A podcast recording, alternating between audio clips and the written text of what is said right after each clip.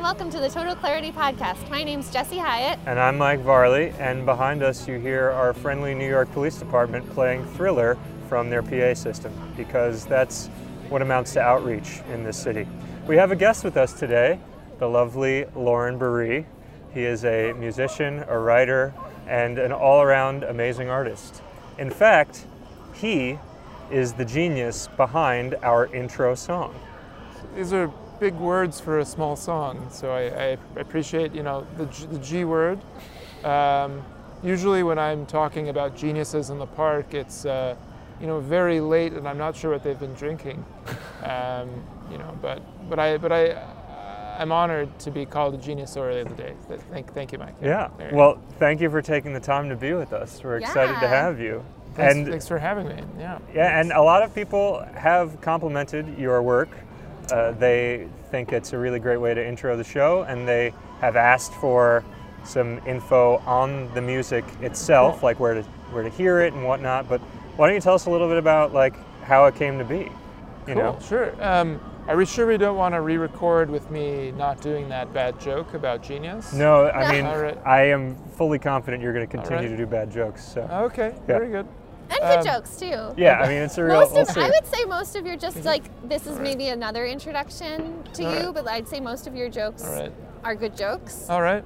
All right. we might be good. looking at like a nine to one ratio, Nine- good to bad. Oh, Does yeah. that feel good? That's uh, that's generous Okay. at best. I think uh, most The people real would put it at, like, ratio that will be important to keep a six to hold on four, is the tangential ratio to staying on topic ratio. Right. Ah, yes. Right. So- So, back to the topic of the song. That's right. Um, yeah. So the song, uh, and I'm just gonna just to try to thwart your program here. Okay. What if we do a move of chess between every uh, answer and question?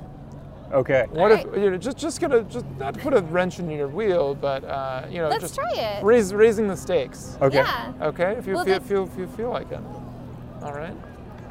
Mike Varley that go moves a pawn I to that could only go one. Okay. E3.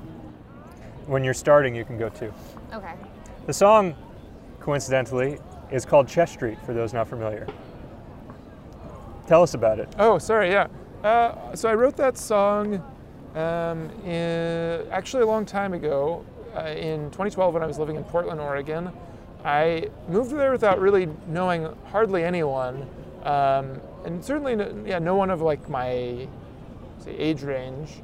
Um, some very dear friends of the family who became very close friends.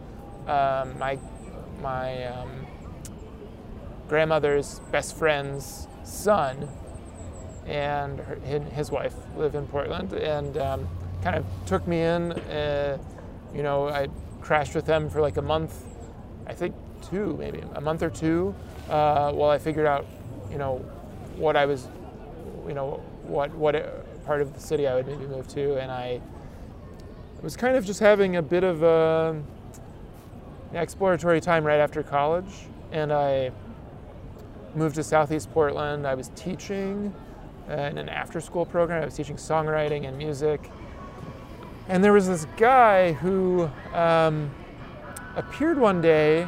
I don't know. I actually don't have any recollection of who he knew at the house, um, but I was living in this house in Southeast Portland on Gladstone, and like 26th, and in this place was uh, this group of like of trad scene musicians, Okay. um, as in like you know Macedonian folk or Balkan music, yeah. um, and they were just really into uh, all of those types of music. AKA, they couldn't stand the kind of like poppy music I was Okay. making, or like indie pop, or whatever you want to call it, uh, orchestral indie at the time, and uh, they couldn't stand it. And it was great. I hadn't, um, my ego needed that. I hadn't really been around people like in college who were just very openly, you know, very frank about, um, like, you know, this is really shit music you're making. um, and uh, it was, it was, it was uh, refreshing to, you know, the honesty. So uh, I was kind of rethinking, you know, what, um, how much do I listen to this kind of criticism? How, how much do we not do I not? And I think ultimately I, I, I decided it, uh, that it didn't really matter, and that I should just keep, you know, making stuff, Yeah. obviously. But um, it was at that house. That's why I mentioned the story, I guess, of the house that there's this guy, and I honestly, in my mind, he's like this character, this like mystery character, because I, I don't remember where he came from. I don't know why he was there. I don't remember his name. But this guy who's like a traveler or something crashed at our house, I guess, or, or, or maybe was just passing through town. I don't know. This mystery traveler guy was at the house one day, uh, maybe seeing one of my roommates or something, and uh, he had a guitar, and we were talking about music, and I was very late in the game with uh, just about a year or two before that, sadly. I'd only then really uh, gone through my very late Bob Dylan phase that everyone goes through usually a decade earlier or so than I did. Wait, Uh, you're thinking the average age of Bob Dylan is Teenager. like 12, teenager? Oh, Yeah. interesting. Yeah, I didn't do that it wasn't until for me. college. Oh, really? Yeah. So mine was like just at or slash after college. Okay. Okay. Which uh, was a little weird, um, especially for someone who like claimed to be like, oh, I make music. Right. Um, so uh, I don't know. I'd gotten into some Dylan, but I, I didn't know, you know, past a couple albums that I loved. Um, and this guy gave me a book of Dylan lyrics, and uh, said he's like, you know, he's writing some songs, and uh, we got to talking, and we said, uh, he said, you know, what? How about if I come back tomorrow, and we we both, you know, write a song between now and then, and uh, I don't know. It's it was kind of like uh, dorky, like theater workshop feelings, Yeah. mixed with like cool, mysterious traveler dude. okay. okay. Um, right. I don't really remember actually if the I don't I might be telling the story wrong. I haven't really thought about this in a long time. Either we wrote something and then showed each other in the backyard the next day when the when the guy came back, or we like maybe wrote on the spot something Okay. separately for an hour and then went to the. It might have been the Okay. latter. Anyway, I wrote a bunch of lyrics, just threw them up, and it was like the most. Uh, it was kind of um, very kind of stream of consciousnessy feeling, and that yeah, that's the song, and um, yeah, I guess that's about as much as you know. It's already past the point of uh, a lot of words, so. So there was some, there's a degree of mystical undertone to it. I mean, not necessarily something that uh, came entirely from you, but was you know kind of blown in from somewhere else, and then and then just as easily departed. I, like, how long was he in your life? Uh, not any time before or after that. Yeah. Oh, I, wow. I, I never saw him again. Yeah. I, I, you know, if you're listening to the highly varlet, highly varlet, uh, Total Clarity podcast, I, you know, I, say, I send you my thanks, mysterious man. Uh, I wonder don't if he is Just another music, yeah, listening to the listening, podcast right or, now. or in, if he's heard the song also. Hmm. Oh, that'd be funny. Um, yeah, I mean, it wasn't really, uh, the, you know, wasn't like a famous, uh, wasn't a hit. Uh, you know, that project never took off or anything. Yeah. But, uh, but we, I guess I played it in a lot of venues and um, opened for some bigger acts and kind of did some fun things in that phase. But um, Well, I've always enjoyed it a lot, uh, of course. We not only uh, use it for the podcast, but a number of years ago we had the Quickie Crest Film Fest, which oh yeah, Oh yeah. showed some of Jesse and I and a number of other people's sketch comedy show, Good Clean F, as well as my movie Brunch the Movie. And part of the fest was collecting a number of short films that were seven minutes or less in length to show at Crest Hardware in Williamsburg. And we showcased the music video of Chess Street at that festival, which the the music video also is definitely, in my opinion, worth watching. I, it's, Yeah. It's, uh, it's. I mean, tell us a little bit about that. Thanks. Uh, sure. Gosh, um, I'm jogging my memory. I've not thought about this in so long. Um, so, I was, uh, I was in that year living in Portland. I finished making an album of like uh, maybe 14 or 15 songs in um, in the summer. So about ha- half a year into living there, and that fall, I think, um, I had this idea that I would try to make a music video, uh, and specifically one that was a one take uh, video with like a choreographed movement around a large space. And so the um, the I think it's called Beth Israel in Portland, a synagogue, allowed us to film, which was very generous. And um, my friend uh, and director Patrick O'Mara filmed this uh, with a steady cam. And I got, I think, like 10 other friends to all dress uh, as tarot characters. Oh, I didn't Yeah. realize that they were tarot. Yeah, those are actually all tarot. So I was dressed as, I Oh. was supposed to be the fool. Okay. And um, I just kind of pictured them as vaguely Victorian. Oh, you know? right. Yeah. Yeah. Oh, yeah. That was a crazy part of it. Is we actually got these. Um, we rented these Baroque Renaissance costumes from like one or two costume stores in Okay. Portland, which Right. was really weird and Yeah, surprisingly not as expensive as you'd think. It was like not too bad. Um, it was really crazy. So between that and um, my friend Mia, Patty's wife, um, made all of these fantastic uh, these paintings on cardboard and things, and like the props, like where, where it says uh, Chess Street by Met City, Yeah. um, which was that old. That's the moniker of the old band. Um, and uh, gosh, what else? I, th- I think there were swords and things. I don't. I'm Yeah. spacing on a lot of it, but um, There were uh, the, there was a boat, and then in order to simulate waves, there was fabric attached to sticks that were moved up and down and Right. whatnot. But it was uh, you know it, the the one shot nature of it is uh, very well done. There are characters that are getting killed by cardboard swords and then running off camera and then coming back as something else in another iteration and it really there's there's no instance where it feels uh, poorly done it seems like everything everybody hits their beat yeah, which is it's pretty really impressive. impressive. Cool, thanks. We um, we got there at the synagogue early in the morning, I think, um, and we just ran through this kind of choreography or like the you know the steps that everyone was going to move. Um, I don't know how many times, like 15, 20 times or something to practice before even filming, Right. and um, it was a blast. We rehearsed it, I think, first on maybe a basketball or tennis court or something somewhere Yeah. and um, it was a lot of fun. Yeah, it, it was definitely a weird, uh, a weird beginning to basically like adult life was was make was making that or um, or well. I, w- I wish I had a succinct thing to say about it. I guess my, my I'm clearing the cobwebs as we're talking, but yeah yeah, such as uh, is whose turn whose turn is I it? think it might be our turn I have another question Not that I'm more interested in this chess game than uh, no, humiliating but myself. you know, got to keep But, uh, keep moving was forward the so the as chess. as far as the instrumentation of the song, which is the thing that most of our millions of listeners would be familiar with, what is so you talked about the lyrics, we've talked about the video. Right. How is it that the instrumentation, and maybe even in general, how is it when you write songs that the instrumentation comes about?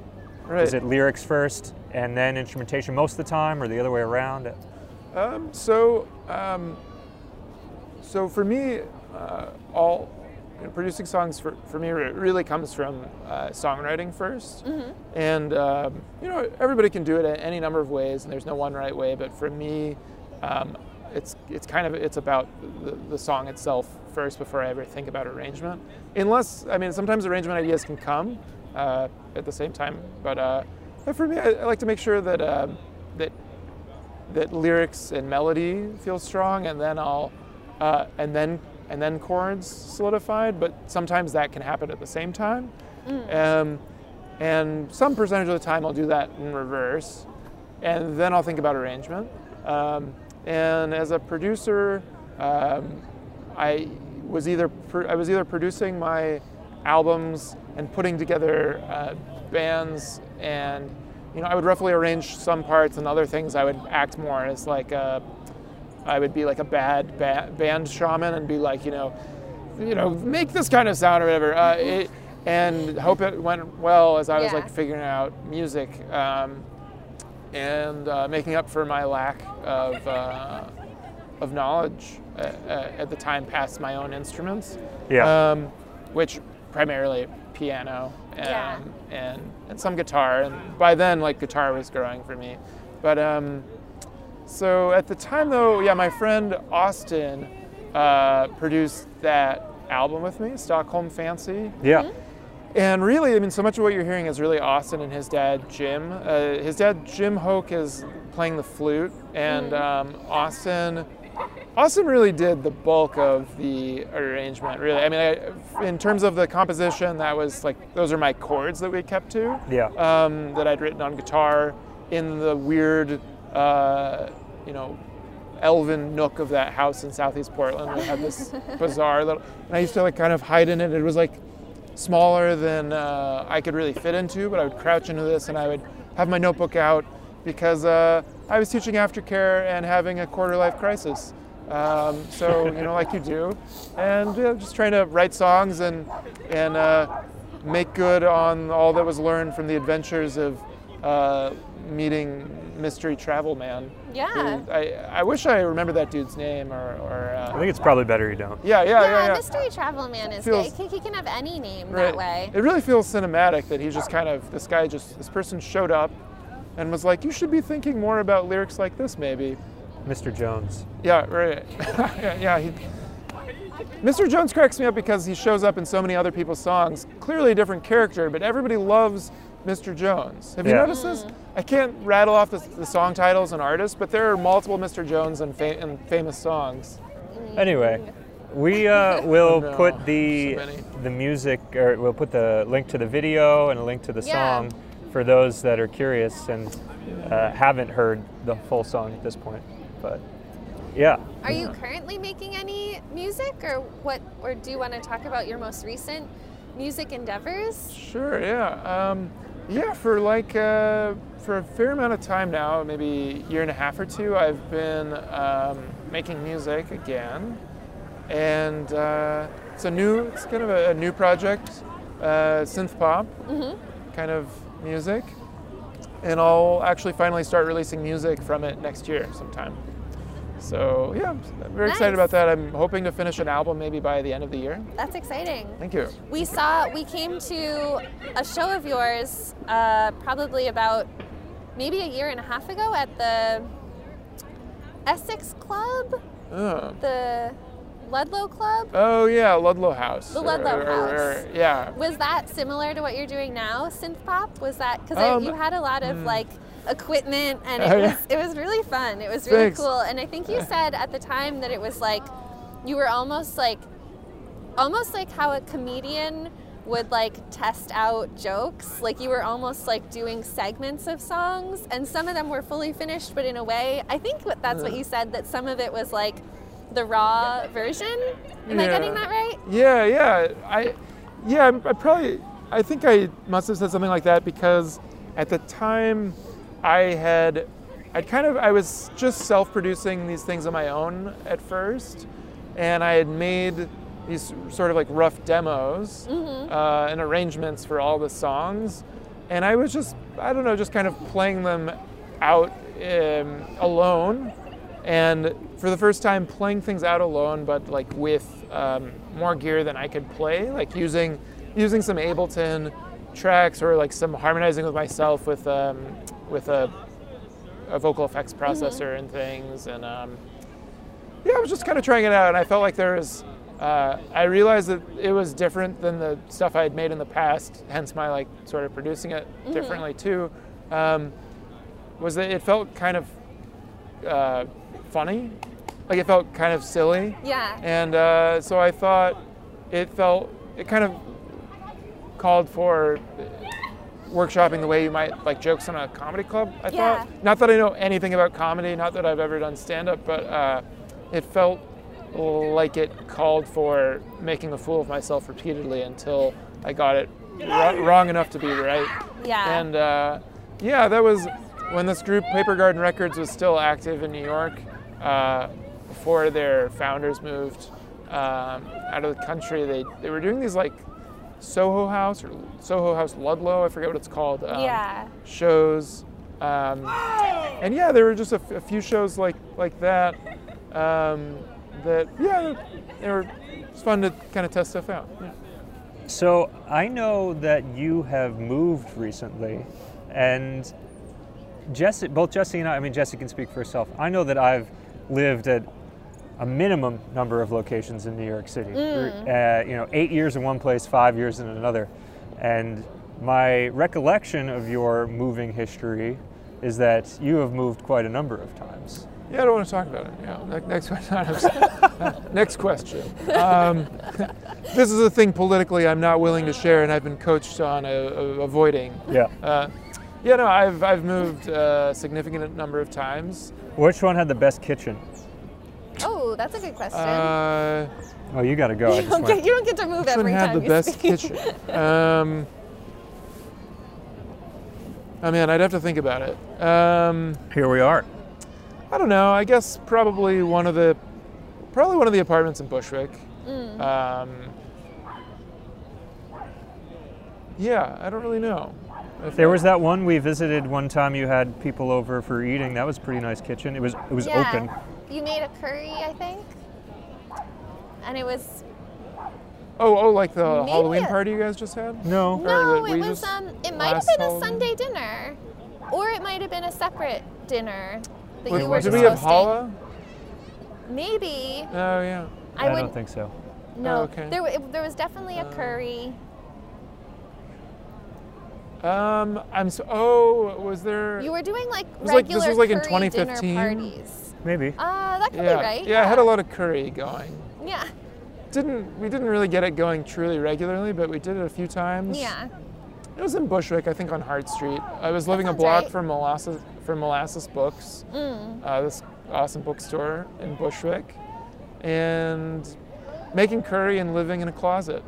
Um, it was the curry closet. Uh, that was probably the best kitchen in a way. Yeah. Um, but literally, I was living, it was a tenement building, and I was living in a, a tiny room that was separate from the rest of the apartment. So to go to the bathroom, I had to walk through the hallway. Oh, really? And I was paying like 500 a month Wow. to live in Brooklyn. It was really a dream come true when I was like, um, I don't know, in one of my in my last college year, I guess, I played a show at this venue where I went to school, uh, Bloomington, Indiana, and um, there was this musician, there was this band we were opening for from Brooklyn, who was like in town for this like cool secret like record label showcase or something.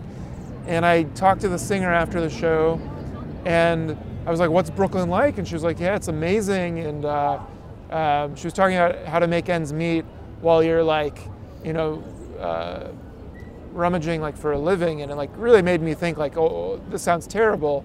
And she, and I just, it always stuck with me that she was like, "Yeah, and I live in this like closet of a space for, for like 500 bucks a month, and it's incredible, you know, that I found such a good deal." And I'm thinking like, that's not going to be me. Oh. Um, I'm gonna find like a better. I'll find a better place. Like I'll search. I'll, Yeah. You know. It'll be like friends. Yeah. And Yeah. that was, yeah, it'll be like Friends. Yeah, where you have like, for no A house. no reasonable reason, uh, no reasonable reason, wow, for no, uh, without any rational explanation, all of your friends apparently have a 1,200 square foot apartment in the West Village where you hang Yeah. out. Yeah. yeah. Um, when you work as like an intern in fashion and Yeah. a like prep cook or something. right. Yeah. Yeah. I've never seen the show. I've never seen the show. Yeah. the you know, one where like Jesse most lies. pop- That's what we'll title this episode. Lack of clarity. The podcast. That's actually something we have noticed for some reason while walking around the city.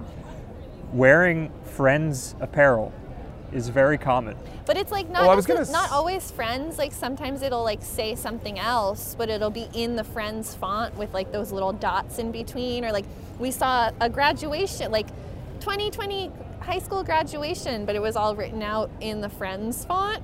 And oh, it was like the one where they graduated. It was, and it's like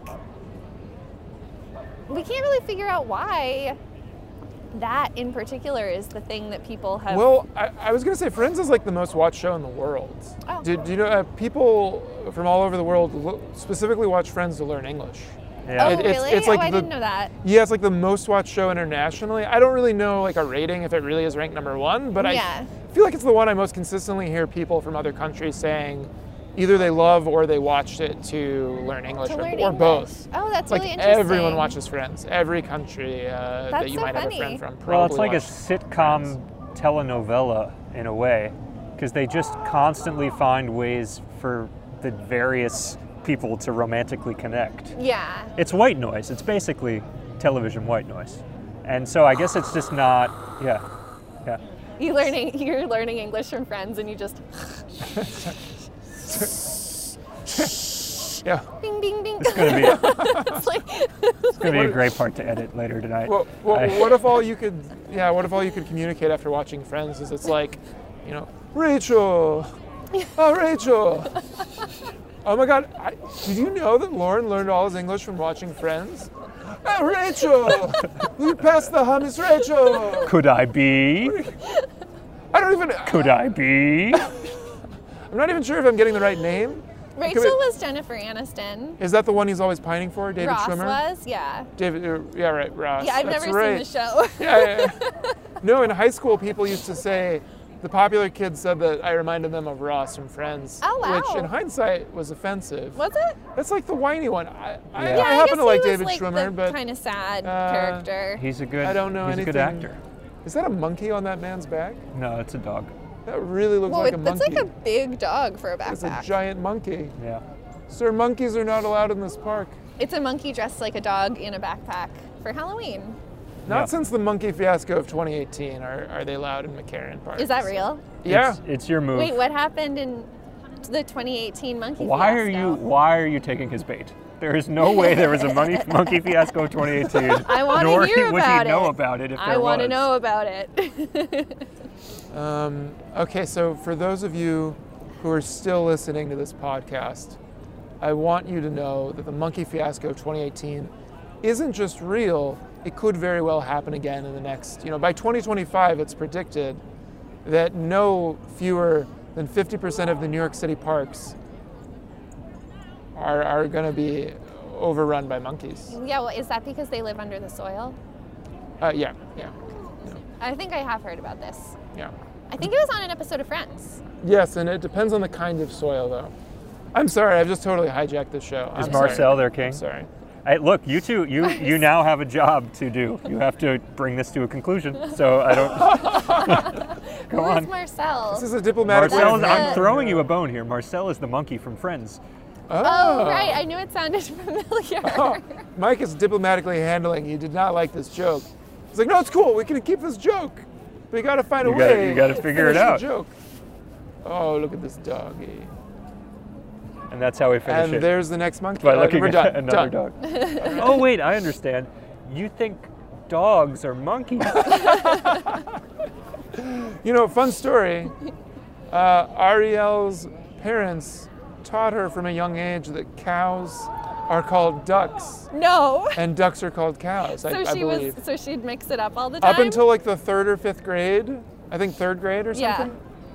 Yeah. something. Um, the teacher said, "What is this called?" It was a cow, and she goes, "That's a duck."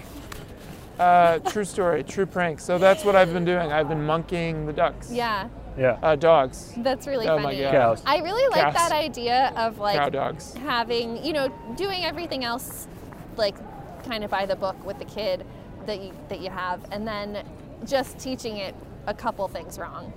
Just to see what Yeah. I think that's very funny. Yeah, yeah. You don't have to get all this right. Yeah. I think, yeah. If we thought in terms of uh, we don't have to do this right completely, maybe that'd be healthy. yeah. You know. Yeah. Well, I think it creates a sense of humor too, because then you're like in a position where you're the only one that thinks that the cow is a duck, but you know what you're. T- you're not like dumb. You know that it is a duck because you've been told it's a duck and you've remembered that it's a duck. You know that it's a cow in concept, but you know that the name of the cow is a duck. And then you're put in a position where you have to explain why you think that cow's a duck. Yeah. Moo. Quack. Is it my turn here? Sure. Um, I don't alright. know. I'm, I'm really learning that you don't remember or know much about chess. No, That's I've good. only played it a couple times. The last time I played chess was probably was in a good move, though. 2000. Thank you. It was probably in 2011 against um, my friend Hardy's younger stepbrothers, who were like seven and eight years old, and I. They beat. They were very good at chess, and Yeah. they beat us a lot. Hi, how are you? Hi. South Carolina, I'm a diabetic. Yeah. I'm trying to the copay for my insulin. Yeah. Now, I applied for the Medicaid and kicked in, just take, take, take like 45 days. So I'm in the shelter, but I'm asking for any contributions to help me get my insulin. Okay. I'm sorry, we Um, don't have sorry. any money right now, but have a great day. That's the first time somebody has solicited us for money on the podcast. Uh, yeah. This is a good transition into one of the things that happened to us this week. Yeah. So, for we haven't even mentioned it. This week we have been walking around East Brooklyn. This is the last of our first impressions walks as well. So we've gone four months now, one third of our entire intended project duration, and most of these walks are inten- uh, most of these first walks were first impressions walks, which is to say, no theme. Moving forward, we're going to be having a lot of themed walks but this is just kind of a general survey of different neighborhoods. So right now we're in West Brooklyn. We are in McCarren Park in Williamsburg, but this whole week we were on the east side going through East New York and Marine Park and uh, Canarsie, Canarsie, Bay, that's right. a little bit, kind of the edge of that neighborhood, but Yeah. yeah. And so lots of interesting stuff down there. One of the interesting things is uh, Marine Park. Have you ever been to Marine Park? No. Yeah. It's the biggest park in Brooklyn. Wow. It's yeah, which I was really surprised because I always thought Prospect Say Park was the Prospect, yeah. biggest, but it's actually about 20 acres bigger than Prospect Park.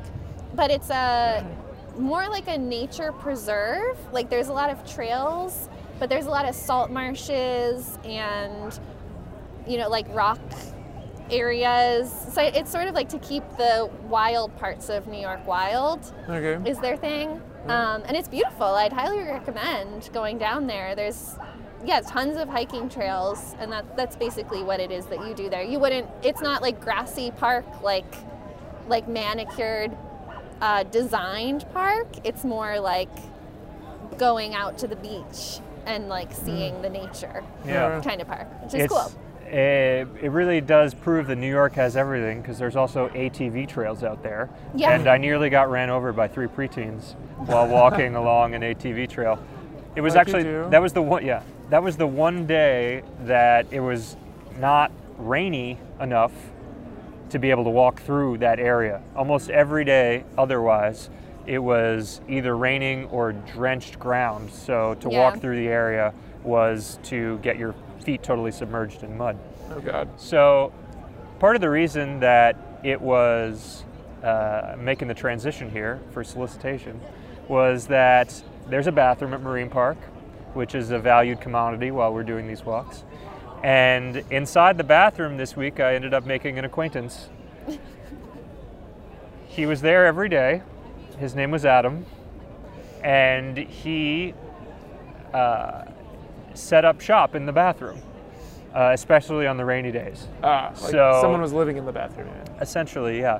So the the first day I went in there and there was a man that was just propped up against the hand dryer.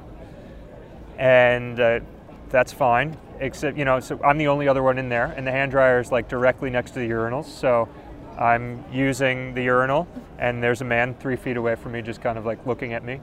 And then uh, I wash my hands and uh, you know he's up against the dryer so i'm not going to use it we're not exchanging any words at this point fairly common exchange in new york city you know there's just somebody in the bathroom and it's eh, particularly on the rainy days walking around the city there are always people in the bathrooms Yeah. just kind of hanging out There was one rainy day, just an aside, uh, a couple weeks ago where it was our first like cold rainy day, and I was not super prepared for that.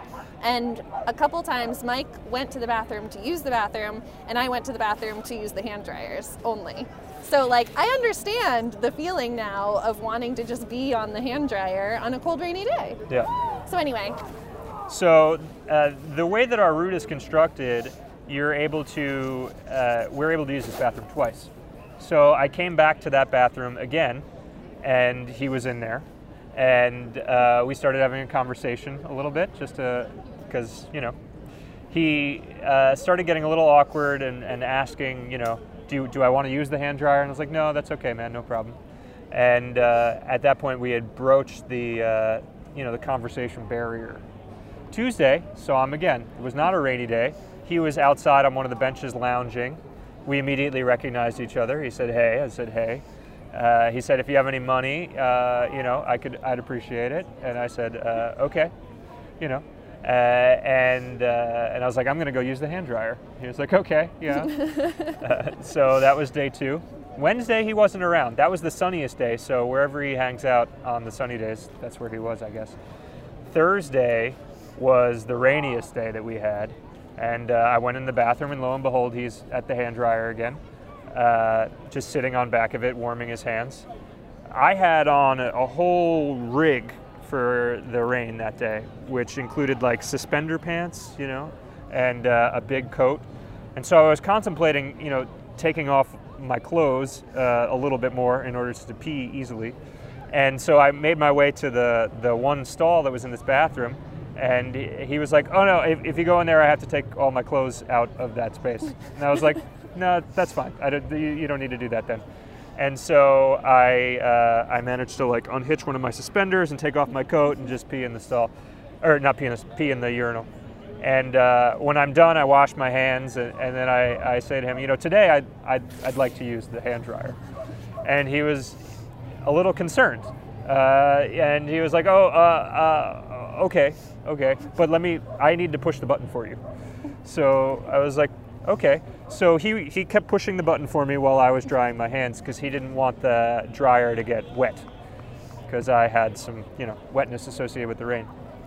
But I mean, you know, it worked out pretty well. I, as far as I was concerned, it was a fine exchange. Uh, I should also say that throughout the week, there were people that were going into the bathroom and then immediately leaving because this man was here and they were concerned about whatever his vibe was. So, but we had found a pretty good rapport. and uh, and then the final day, to this point, I hadn't really had any significant conversation with him. I hadn't learned his name. I was le- leaving our house, and I saw a twenty dollar bill on the ground, right after, and I was like, oh, I immediately know where this is going. So I, I stuck it in my pocket. Uh, it was pretty rainy again. I had on a different outfit, and uh, you know, 19 miles later, I'm at the Marine Park bathroom. And uh, I go inside, and, and he's like, "Oh, you're looking good today." And I was like, "Oh, thank you very much." I had on a different outfit, uh, different set of rain gear, and uh, I went to go to the urinal. I I don't have to typically go that much when I have to go to the bathroom. Basically, anytime we find a bathroom, we go because Because you never know when another one's coming. yeah, and the bathrooms in the city close at 4 p.m. So like you really don't want to have a full tank. You want to be able to go as much as possible. And so I'm there, and you know he's in his spot on the dryer, a couple feet away from me, and I'm like having a hard time getting the, the pump going. And uh, he he mumbles under his breath like, "Do you need me to turn the water on?" And then like stops, like because you know he knows that I'm just standing there waiting to try and figure out how to get it going. Uh, but I eventually do get it going, and uh, I uh, I say to you know I say to him when I'm done. Uh, so do you like do you do you come here often? Do you like hang out here? And he uh, you know we have a little bit of a conversation. Obviously, there, this conversation is a little bit stilted because there's some sort of uh, you know mental uh, issue, uh, disability. I don't know. I I, I kind of think maybe he's schizophrenic or something like that. That was kind of the read I got on it. But it's hard for him to have conversation. So you know, we were able to. You know, he he goes there because it's dry, and apparently nobody really bothers him at the park as far as like the rangers or anything like that. And uh, and then yeah, I was able to give him the the twenty dollar bill. I was like, hey, I found something, and uh, as soon as I found it, I, I thought of you, which must have been a weird conversation for him. I mean, I can only imagine he's seeing a guy in a different outfit completely every day come in and use the dryer. We recognize each other. He's being talked to by you know.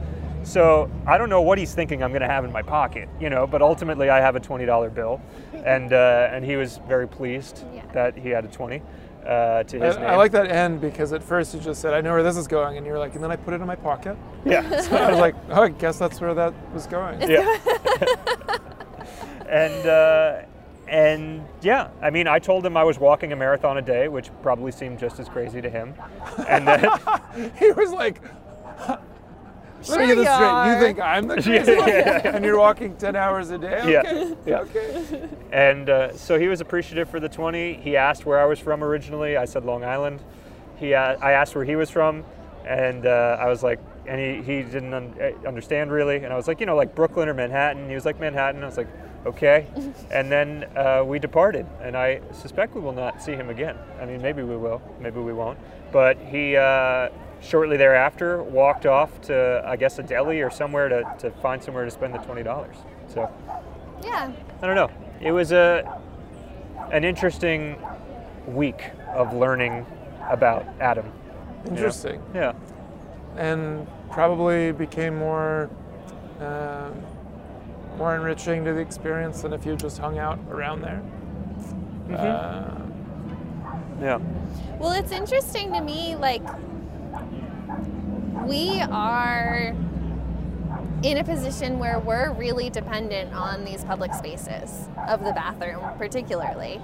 And especially right now, because, you know, pre COVID, we thought, oh, well, we could also go to Starbucks, we could also go to whatever stores, go into a bar if we need to to use the restroom. Now it's like it's only the public bathrooms is really the only place that we would use, and um, it there's something that I guess I don't even know if I have the words for it, but we're out there. These people are out there, like it's sort of like it's like re-leveling the playing field to some degree where i feel like like we have no choice really but to use the bathroom. So like you say you saw people go in and then see this guy and get freaked out and leave. And it's like we kind of have to move through that feeling of like oh there's someone in here. This makes me a little uncomfortable. What's going to happen? Is this person going to like attack me or whatever? And like obviously if there was someone in the bathroom with a knife we're like you know we wouldn't do that. But like oh there's someone using the hand dryer to stay warm that's that's like just another human that's using the hand dryer to stay warm and like it, that's fine. It's no different than like another human that just it happens to be using the bathroom. This this person just is maybe homeless or ex, you know experiencing some sort of struggle with shelter. And like at this very particular moment we are also 15 miles from our home and have no way to get back except for to walk through the rain because we've chosen that that's what we're doing um, and it, i don't know it like creates a connection does that make sense I think that makes sense. Yeah. Yeah, but Yeah. It, yeah, it creates a, a connection between you and this uh, unexpected visitor of life, and uh, you're journeying together through this connectivity of seeing each other repeatedly and having these experiences, Yeah. and then you're. Yeah, I, th- I think then uh, this idea of leveling playing field of resources, because if you're not at home, you have to use the same resources as everyone else yeah. in your places that are outside of your home place. Yeah. And I think that if you're using those places, it- it becomes very important to share them. yeah Yeah. We had another, our, I had another bathroom encounter several weeks back under the Verrazano Bridge. There's this bathroom. And I was, again, in full rain gear, and there was somebody that was using the hand dryer and just generally like seeking, you know, a space that was dry. And he saw me in our, my full outfit, and he said, "Oh, that's that's good. You know, you're you're looking like you're protected." And I was like, "Yep." He's like, "Why uh, why seek shelter when you can wear it?" and I was a great like, line. All right, Wes. have a good night. wow, good day. that, that's a great line. Yeah. We have another park that we visited while we were around there, which was, uh, yeah, Yeah, chess game. Shirley Chisholm Park. Is this Have the you- Queen? Yes. Check. Didn't see that coming, did she? are you trying to eat the queen or the king the king right Yes. To be clear, I have not played chess in over a decade. good I always think it's funny whether people say eat or take when they're talking about chess pieces. Do people them. actually say eat? People actually. I, oh, good. Yeah. I said it because I thought it was kind of funny. I thought maybe that could maybe be what I've heard people say, say but both, I, I kind of yeah. just said it because I thought it was. I've heard people say both, which I think is kind of odd. Yeah. But That's I good. apparently it's a thing. I don't know. I don't play chess with enough people to know. Um, I've I've played more chess during this uh, in this period of time of the pandemic than I had in any previous part of my life, probably. Oh yeah. Yeah, I mean I hadn't played chess in like over ten or twelve years, probably, and then I've played like constantly since March, which is actually not saying a lot. Uh, not it's not impressive to share that detail after seeing that I'm not playing that well, but Well, we're doing two things at once. Yeah. So- Can I ask just one question? Can the pawn move side to side or only straightforward? Only straightforward. Okay. good. straightforward. Okay. Or, or diagonally to take a piece.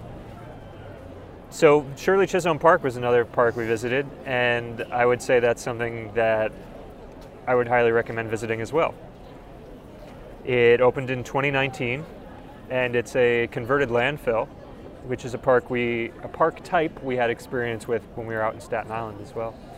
And it's really nice, expansive. The landfill terrain is largely inaccessible to the visitor. So what you do instead is there's several trails that go around the area and then you kind of observe what is marine scrubland, I guess I would call it. I don't know if that is something that naturally would occur. I'm curious to hmm. find out because it's really beautiful. Those marshes. Yeah. Well, I don't know if that's marsh. I don't know if Shirley Chisholm is marshland necessarily. Maybe Oh. it is. I, I. It doesn't. It doesn't seem as uh, wet as the marine part, and also not lower. It's like it's not as low to the ground. It seems. Seems like it has some elevation to it, as opposed to marine park. Okay. Uh, nevertheless, I, I'm just curious. Like you know, it seems like after hundreds or thousands of years, you wouldn't have that much clear territory in like a temperate climate zone. Like there'd be trees and stuff like that that would settle there. But I really don't know. So Yeah. uh, either way, it's a really beautiful area to walk around. You got like this really expansive sight lines, and there's a pier at well, there's multiple piers, but there's one large pier at the end of the park, and there's a lot of people fishing there. And I don't know if you've noticed this from walking around the coastal areas of the city or not, but there is a really interesting, thriving fishing culture, community. I mean, I, I don't even know if it's weird because I don't know if I can consider it one culture because it's literally the fishing traditions from all around the world present in New York City. Oh wow, cool. Um, I don't know much about it. I've witnessed. Actually, I really don't know anything about it. I've I just know that the parts of the city that are on water and with at least remnants of that old industry, uh, they have a really unique flair to them, like South Street Seaport. Yeah. Um, but I don't really know. I wouldn't claim to know other areas. I mean, I, I've been to. Um, uh, I'm forgetting. I think in Gowanus or Red Hook, Red maybe there Hook, was a yeah. place with like um.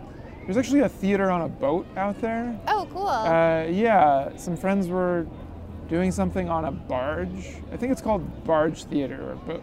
Actually, I really don't remember what it's called. Unfortunately, this was a few years ago. But um, yeah, good interview response, Loren. That's yeah. I mean, you added to it. I don't know. There's There's, yeah, I mean, I think in Red Hook there is a fishing community, and then also, like, we've noticed it a lot on the bridges, um, like going out to, I guess, and it's mostly kind of like further out, like going out to the beaches, like out on Jamaica Bay, and it's, I like, we've really only seen a handful of people actually catch anything, which is interesting. I'm curious if it's people fishing for food or people fishing for sport and how much of a mix up there is. Um, we did see one time we saw someone catch a fish and then immediately let it back. So that would seem like a someone fishing as a hobby. But then another time we saw someone catch a fish. This was just this week at Shirley Chisholm, and it was a big old one. It was a big old fish, and he caught it, and then like a neighboring fisherman was yelling over at him like, "Oh, that's a blue fish. That's a blue fish. Good for eating. Good for eating. Keep that. Put that in the cooler. Cook it up. Grill it up." And like, and the guy was kind of like, "Okay," but he's like, it was like an older Wow. gentleman yelling about how to cook the blue fish. Wow, he was like so excited. He was That- so That's what I have most days for lunch. Yeah. Quinoa. You're gonna want to put quinoa with that. Yeah. Yeah, All right. Yeah, but uh, there's yeah. So that guy that was telling him what it was in broken English was Asian, and the group of guys that had just caught the fish were Hispanic, and like, they're yeah. It, That's We've cool. seen we've Mix seen people everybody. like doing net Yeah. fishing, Doing you same know, where like they're wading in the water Yeah. and throwing the nets, as well as like the net fishing that has the poles and you like kind of loop around, and yeah, it's just fascinating to think that there are it's not exclusively immigrant culture. There are also like a lot of like we've seen a lot of white working class folks that are maybe native New Yorkers for multiple generations fishing off of uh, bridges and whatnot. In fact, I there was an earlier podcast episode where I talked about somebody throwing a pod or, or uh, reel and the rod into my hands as I was passing by, so that I could reel the fish up for them. And uh, I don't know. It just it it strikes me as something for I don't think I would want to do it, but like fertile territory for somebody that is a documentary, you know, who wants to do like a, a web series or something like that. Just going to any one of these piers and interviewing people, finding out how they got to the city and, and what their experience is with fishing, why they do it, because re- there isn't. It's it's more common than not to find people along a stretch of shoreline that are fishing in the mm-hmm. city. You know. yeah, I would agree with that. Yeah. And so yeah, so that I would I would say of all the area that we traversed this week, Shirley Chisholm and Marine Park are the two places that I would recommend for people that are that haven't been to that area to go out and see. Good to know. Yeah, I don't know that area at all. Yeah. How about yourself? Yeah, well, I actually made I made a note in my phone earlier, and I wrote Marine Park and Shirley Chisholm, wild nature preserves, really beautiful. I think that's what my note said. Highly recommend. Yeah. Note to self. Note to self Yeah, to tell others. Yeah. And uh, yeah, we've told it now. So uh, yeah, I, and I think there's actually like a nice. I think the Greenway, the bike trail goes Mhm. along that. So I don't. Do you bike? I've been trying. I hadn't really biked in this city this whole time that I've lived here. Yeah. Um, I biked when I lived in Portland, and I've never really, yeah, I've just, I've been always a little too scared to bike here almost. Yeah. But um, so I ended up trying. I've been forcing myself to try a bit lately. Yeah. I think the Greenway is kind of a really interesting or probably like a good intro to biking because it's it's in most do you know about it? In most places it's separate from the road. Like it's a separate bike lane and it's usually a protected bike lane, which is really nice. Our friend Nina that was on the podcast a couple weeks ago did a lot of work with the Brooklyn Greenway. And that's how I know about it. But yeah, it kind of follows like the coast of the borough. Yeah. Do you drive? Um, I haven't had a car uh, since I moved to the city. I got rid of a car on my way here. Um, but I still have a license, yeah. Yeah. Why do you ask? Do you drive? Well, another part of the walk was that we go through the East New York, East Flatbush area, and somebody asked me this week on the bagel post. Oh, post. did you hear that Mike said check? Yeah, he's okay. moving. Oh, good. Okay. Oh, thanks. Thanks, though. Thanks for looking out. Yeah. that uh, they asked what East New York was like. So I was trying to think a little bit about how to answer that. And it definitely feels among the mo- mo- most urban sprawly of the city. So there's a lot of driving that goes on out there, a lot of roads with many lanes, a lot of uh, auto body repair, a lot of fast food places, which has been kind of that's that's a crazy thing. I, how much do you, how much you think about fast food? Probably not a lot, right? Especially not in the city. And you go, you, we we walk like around six o'clock or so. If you walk around an area like I think it's our turn. It's our turn. You walk around an area like East New York, where there's a lot of cars, and around six o'clock, you'll see lines of people at fast food restaurants Yeah. getting their dinner. Oh, really? And I mean, I that makes wild. that makes sense, like rationally, you know. I don't know. When I think of fast foods, I think like maybe lunch or just like an occasional thing. But Right. then when you see this at night, you're like, no, there are like hundreds, thousands of people that get their food every night Yeah. at Wendy's, McDonald's, things like that. Hashtag America. Yeah. Well, you wonder. That's I mean, that's I think a lot of these areas are also what we would consider to be like a food desert. Yeah. So, mm, or like a grocery store food desert, produce desert, Yeah. right? And so, if you are living in a place where your option is to either like drive pretty far to go get produce or groceries or, you know, and like, and then compounded by like maybe you've worked all day and you don't have time to like pre- prepare food. Going to a fast food place that's like nearby your house it might be the same price as like the groceries. Going to get prepared like healthy food is definitely more expensive it becomes such a tricky thing to think about like i don't know if there's i don't know what the solution would be Well, and I, I mean, I, I sort of thought a lot about it. It, it's definitely stunning for me to see it. But really, how different is that from living in Greenpoint or Williamsburg and ordering from Calexico on a night? Like as far It's as not. as far as caloric intake and things like mm. that, or like getting a slice of pizza or it's like something it's Yeah. like fresher, you know, or I guess, you know. Yeah, But it's like yeah. you know, in terms of like health, uh, maybe negligible, uh, you know, like marginally better. You yeah know. that's Uh, true I'm not. Yeah, I really don't know. I'm not studied on this Yeah. topic. yeah But just the idea of like seeing people in their car capsules picking up fast food, it's like, you know, in New York City, it feels like yeah, that feels almost like a suburban thing Yeah. too. You've But- taken two of my pawns. I just took one, When when did this happen? Where were you? the one, the little one over there that's on the right, on my right, your left side. I just took that and knocked it off. I did that.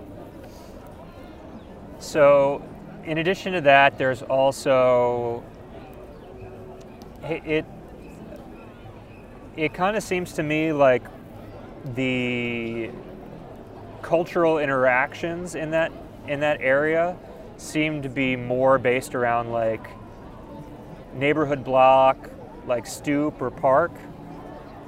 And I say that because it's hard for me to identify where there are like commercial areas where people hang out. You know, like you, in around here there might be a bar or something like that, which is not to say that those areas don't exist around there, but it seems like it's uh, it's something that I, I don't know. There's just not really like a, a main street that at least that we saw, and it, it might also just be that people go to different parts of Brooklyn, and there's not a lot of places like that there. I don't know. Yeah, I don't know. I mean, there's definitely not. Loren stole a piece. There's Loren stole a piece. That's good. I got my my magic eye. Yeah. Uh, There's, What were you gonna say? Well, it's interesting. The thing that struck me the most about walking through East New York and Brownsville and those areas was just like how big the neighborhoods are too, and how much it feels like you said, sort of the urban sprawl. But um, I feel like I wonder what it's kind of what it's going to be like in the next however long, like how that'll change, and compared to maybe what even like these areas used to feel like and how the neighborhoods have just been so subdivided and i think it's just for like real estate for people moving in And when you get out there, I don't think there's as many subdivisions within the neighborhoods. Um, and then I don't know how much that just relates to like gentrification and people building like the making the bars, bringing in like more places like that that would succeed because people with a little more money are moving in or something. Right. Yeah, I mean, something that I noticed with respect to it's our turn. Something that I've noticed with respect to uh, walking through that area, there were we passed through several uh, housing projects, and they, you know how the typically the housing projects will have like a uh, courtyard situation, and the ones that we walked through were like really nice. Like uh, I was telling Jesse, they reminded me of Germany. Like we visited like Hamburg, and uh, there, there's tall buildings with like big open courtyard situations, lots of greenery. It was very clean. There was some nice graffiti art that were that was up around, like was a- mural art, Yeah. and uh, Sorry. and no, it's fine. And uh, but there was constant police presence where we were, and it was not because they were responding to a report. It's just because they were there to monitor the situation. And we are you know, just speculating about like what that does to a community to have police presence constantly there, even when things are perfectly fine. And and it may be that the people that live there, you know, feel safer because of that. I, I you know, we don't know. I guess that's possible. I mean, I, I just assume it's that's not the case. That it would be like annoying to feel like you're being watched, Right. and it would make you feel like like othered in a way. Yeah. But but you I mean, but I guess I don't know from personal experience. I don't live there, so I don't know how it feels. Yeah. So I, because I know that if uh, there was a, uh, a patrol car just circling our block, I would be very uncomfortable and wouldn't want to live there. You know. So I think you know when you're talking about historically how things have been uh, set up by the government in order to make an area what it is. I think that's another component as well. Like trying to, there's this kind of stereotype, but we've talked about this on the podcast previously, of like what a bad neighborhood is. And that's something that's been, you know, hammered into us through the media that like East New York is a bad neighborhood. And that's not something that we agree with or really want to continue to have part of our vocabulary is the concept of bad ne- neighborhoods, period, you know? And I think that's reinforced by this idea that's like, well, because it's a bad neighborhood, there needs to be police to maintain order constantly, you know? And I don't know, it just, it felt really like disappointing to see an area that I felt just removed from all context was a pleasant place to be in, you know, like just green and open and I could imagine there being like a vibrant community there and then it's like the alt the, the law and order flip side is like well at night it's dark and you know Right. you're there are people hiding around the corners and there are mm. You know people looking to hurt you and steal from you. And, and so we're here to make sure that that doesn't happen. Yeah. And meanwhile, actually, our only interaction with anyone, like, aside from just us viewing it in that particular area, was on one of the days there was a woman walking down the street and she was carrying a, a box. And passed us and as she was passing us said oh hey they're um, they're giving out food over in that building if you want it if you need it. They're you know they're giving out food like a mutual aid thing. And like you know we don't live there. And if anything it would be cumbersome for us to take the food. And we you know we're not in need of it at the moment. But it was like so nice that she wanted to include us in that offer. Yeah. And it's like the opposite of feeling unsafe. It was someone wanting to like offer every single person she saw on the street to let them know that there was an opportunity to get food if you need it. so i wanted to share this i don't know if you noticed this uh, earlier Oh, I noticed it. yeah every year Sons of the Harpy, I think it's called. Yeah. We managed to leave out like convenient facts on each podcast. Today's Halloween. It took us an hour and 19 Happy minutes, I think, to mention that. Well, we mentioned the cop car playing the thriller oh yeah, and the monster mash. yeah, Yeah. that's But true. but not not why they were doing that. yeah. no. And every year for Halloween for the past nine years, uh, I think nine, I've made a Halloween mask. Yeah.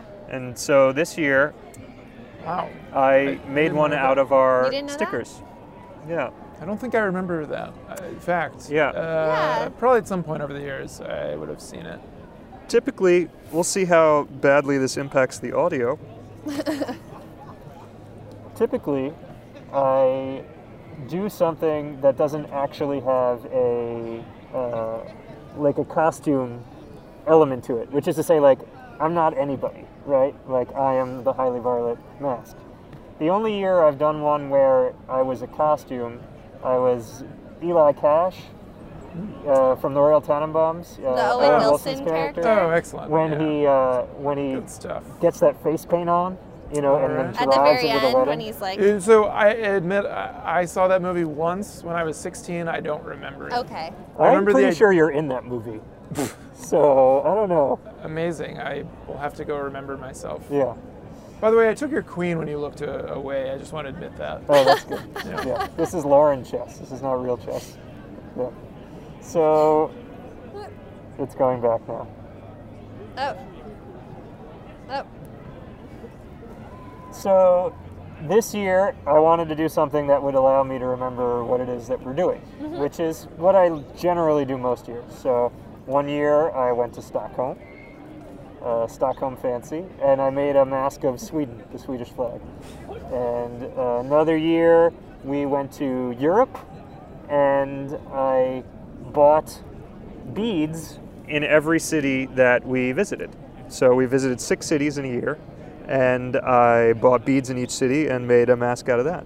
So this year, I wanted to be able to remember that we were doing this marathon project, and so I purchased a mask that was already, you know, like a plastic cheap mask Yeah. at a, at a Halloween store, and then I applied our stickers to it. The, Yeah. the sticker looks great, guys. Thanks. Thank you. I've got mine here. 2020, total clarity. Was did you design this before the pandemic started? We did. Yeah, Yeah. yeah. Sorry. we did. We ordered it. We had we ordered 5,000 stickers. We had the whole thing planned out. We were supposed to start on March 21st. I think it's more relevant than ever. I'm honestly. sorry, guys. Yeah. I'm no, sorry. it's. Yeah. I mean, I please Total, laugh. total It's- clarity. yeah, That's a that's a bit of Schadenfreude. I admit. It- It's, uh, I'm sorry, guys. yeah. Um, if it makes you feel any better, I program concerts, uh, and I uh, like as a part-time gig, and I think we canceled like 10 or 12 shows when this happened. Yeah. Yeah. So I, I kind of feel your pain, not to the extent of I bought 5,000 stickers pain, but uh, I, I We've mean, still been I, sticking 'em, I and think I- it's I think- super relevant. I think so too. I, I mean, think- we we said, you know, we said it like, oh, 2020 total clarity, like, haha, glasses, funny, and thinking, you know, like it's an election year, and other than that, probably won't be that exciting of a Right. year, but that's a big deal, Well, right? it's- I and mean, then it we was get into the year, and it's like, okay, well, now it, there's way more going on than I Yeah. mean. The election's coming out or coming up. This this podcast will air on election day, Right. so there is like a lot of energy in the air right now. But there's been a lot of energy in the air since the beginning of the year that we we certainly did not expect. Um, but yeah, we're we're trying to gain total clarity. Some, someone, by the way, has been taking our photo very sneakily. I think, I think the cameras attract some degree of attention of like, which uh, which board member of our CSA is doing an interview in the park? Like? Because we definitely look like you know pretty dry toast potential interviewers or interviewees. People could see us and say, are they talking about the best uses of a Chemex or an AeroPress? Oh, Who's talking? I better eavesdrop. Check out this pink unicorn over here. Oh wow! oh, my gosh. For those keeping score at Sorry home, to get us off track. Oh there my is god. a woman in a pink unicorn Please costume. come be Like a interviewed. blow-up. A yeah, blow-up. akin to the We have so many questions The for you. Very popular T-Rex outfit from the past few years. Do you have plans for tonight? Are you going anywhere or doing anything for Um, Halloween? we're just staying in. We're gonna watch. Um, we're gonna watch kind of like a, about half of our quote unquote pod. So the people we feel safe being around who've been, around since March. Um, I think just four of us are gonna watch like a Roald Dahl or something. Is it- I think there's like a new series Okay. That sounds based fun. on. Yeah. Wait, I'm probably getting wrong. What movie or series is made by Dahl, but um, based on Dahl's writing. But um, Cool. yeah, these details are not coming out of my face well. So sorry, guys. That's fine. We we don't have any uh, financial investment in the Roald Dahl series. I don't know if it's our turn or your turn anymore. You've stolen so many pieces. No, I put them all back. At, on a Scout's honor. Yeah. I you could, you should go, Jesse. Is I've it my gone- turn? Sure. Please, though, later give me a cut of just me distracting you to take the queen because it's on camera. Okay. I can Sure. imagine. Yeah. That was the best part. Yeah. Nice. I'll uh, I'll blow up into your hand and then your face, looking at you sneakily. Thank you. Yeah. Yeah. So sure. there's something I wanted to read because I thought maybe you'd appreciate it. Um, I have been texting this demon since it, since August. Her name is Lilith, after Lilith. Which Uh-huh. I don't know. Are you familiar with that character? Yeah, the, yeah, the Eden and uh, the Adam and Eve friend, She third has wheel. like yeah. There's that. She's also like, I guess, in many different myths in different uh, religions. Like there's the Christianity version, there's the Right. Jewish version. right, so you've been texting a, so a I've been, demon. I've been texting a, a particular demon called Lilith, and she messages me on the new moon typically. But today is a blue moon, which is the second time a full moon arrives in one month. And it's on Halloween. And I heard from someone that it was a particularly good day to cast spells.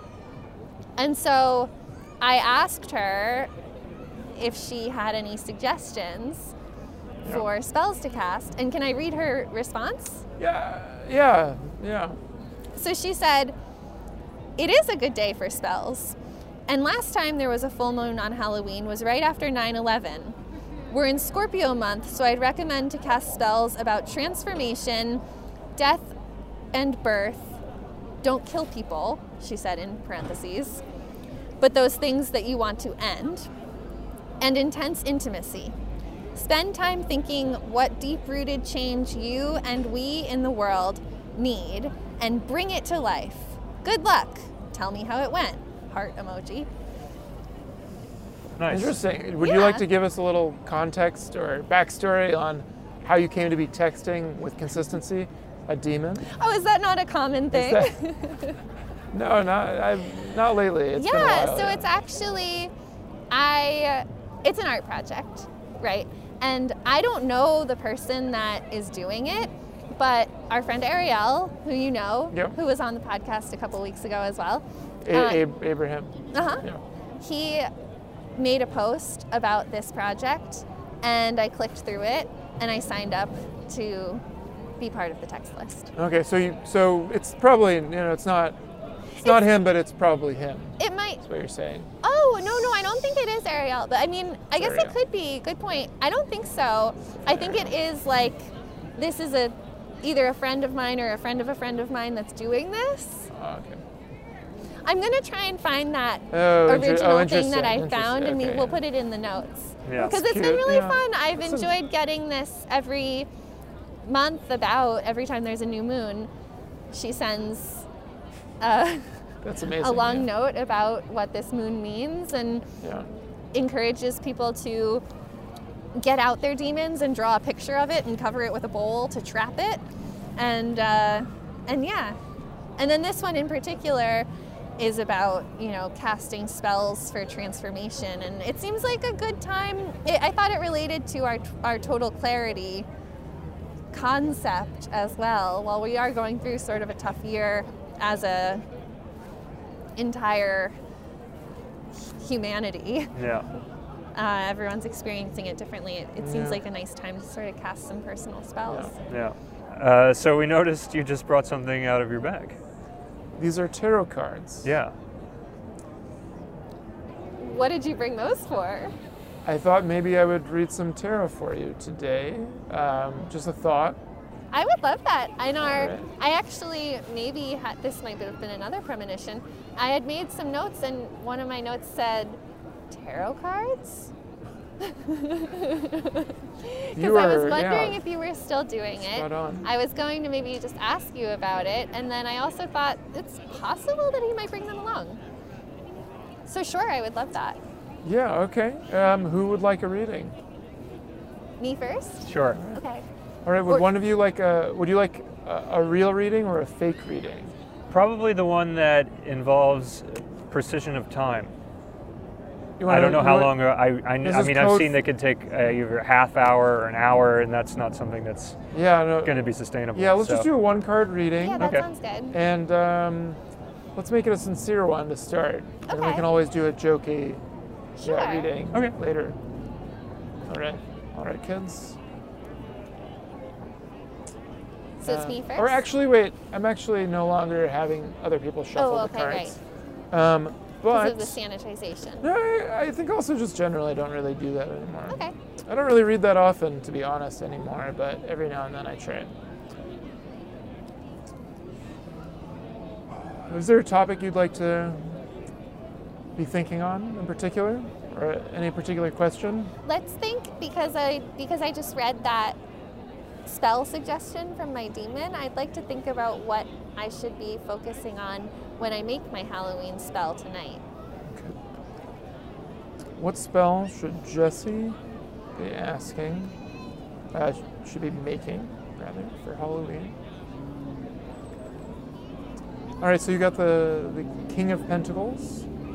The King of Pentacles is a grounded leader who is king of the family of cards most associated with uh, the accumulation of wealth and prosperity and um, you know having a really great beard with like lo- you know real golden locks you know kind of like a viking. It's really like a it's really like a viking character sort of you know? Um, and he's got a starfish on a stick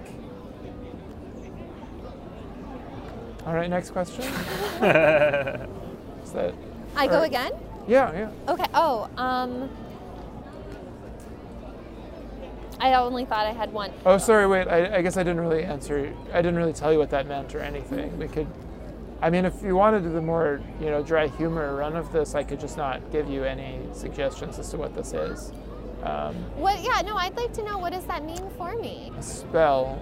If I was, if you're asking what kind of spell because you've been texting a demon, it's an unusual question.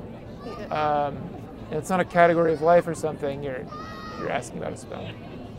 means that you should probably be making a spell um, to bring about conditions in your life that are conducive to living like the King of Pentacles. Okay. In which case, it might have to do with um, uh, calming the nerves and being in touch with nature.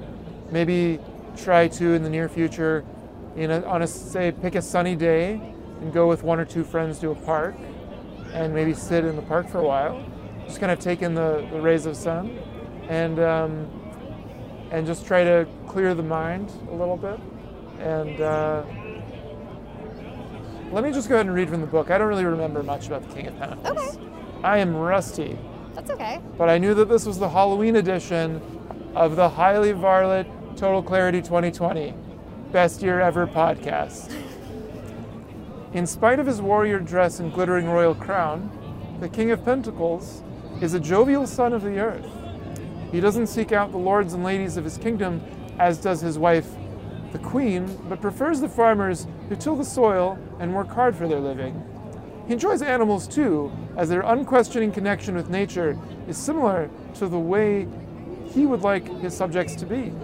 He too has worked hard all his life and through steadfast and solid effort has won a great estate and much success. He also has a terrific array of hats. Now he wishes to enjoy it and preserve it for his queen and their children. Big hearted and energetic in practical matters, he has no use for claymation or intellectuals and makes no effort to understand esoteric ideas. His only scholarly skill is to be found in mathematics because he finds the predictability and accuracy of numbers to be eminently practical in his affairs. In other ways, he is slow to change, possesses little taste, and his social graces are fairly raw, such as when he has crumbs in his beard. He is truly a quote unquote rough diamond. So that's what the book has to say about the King of Pentacles. Um,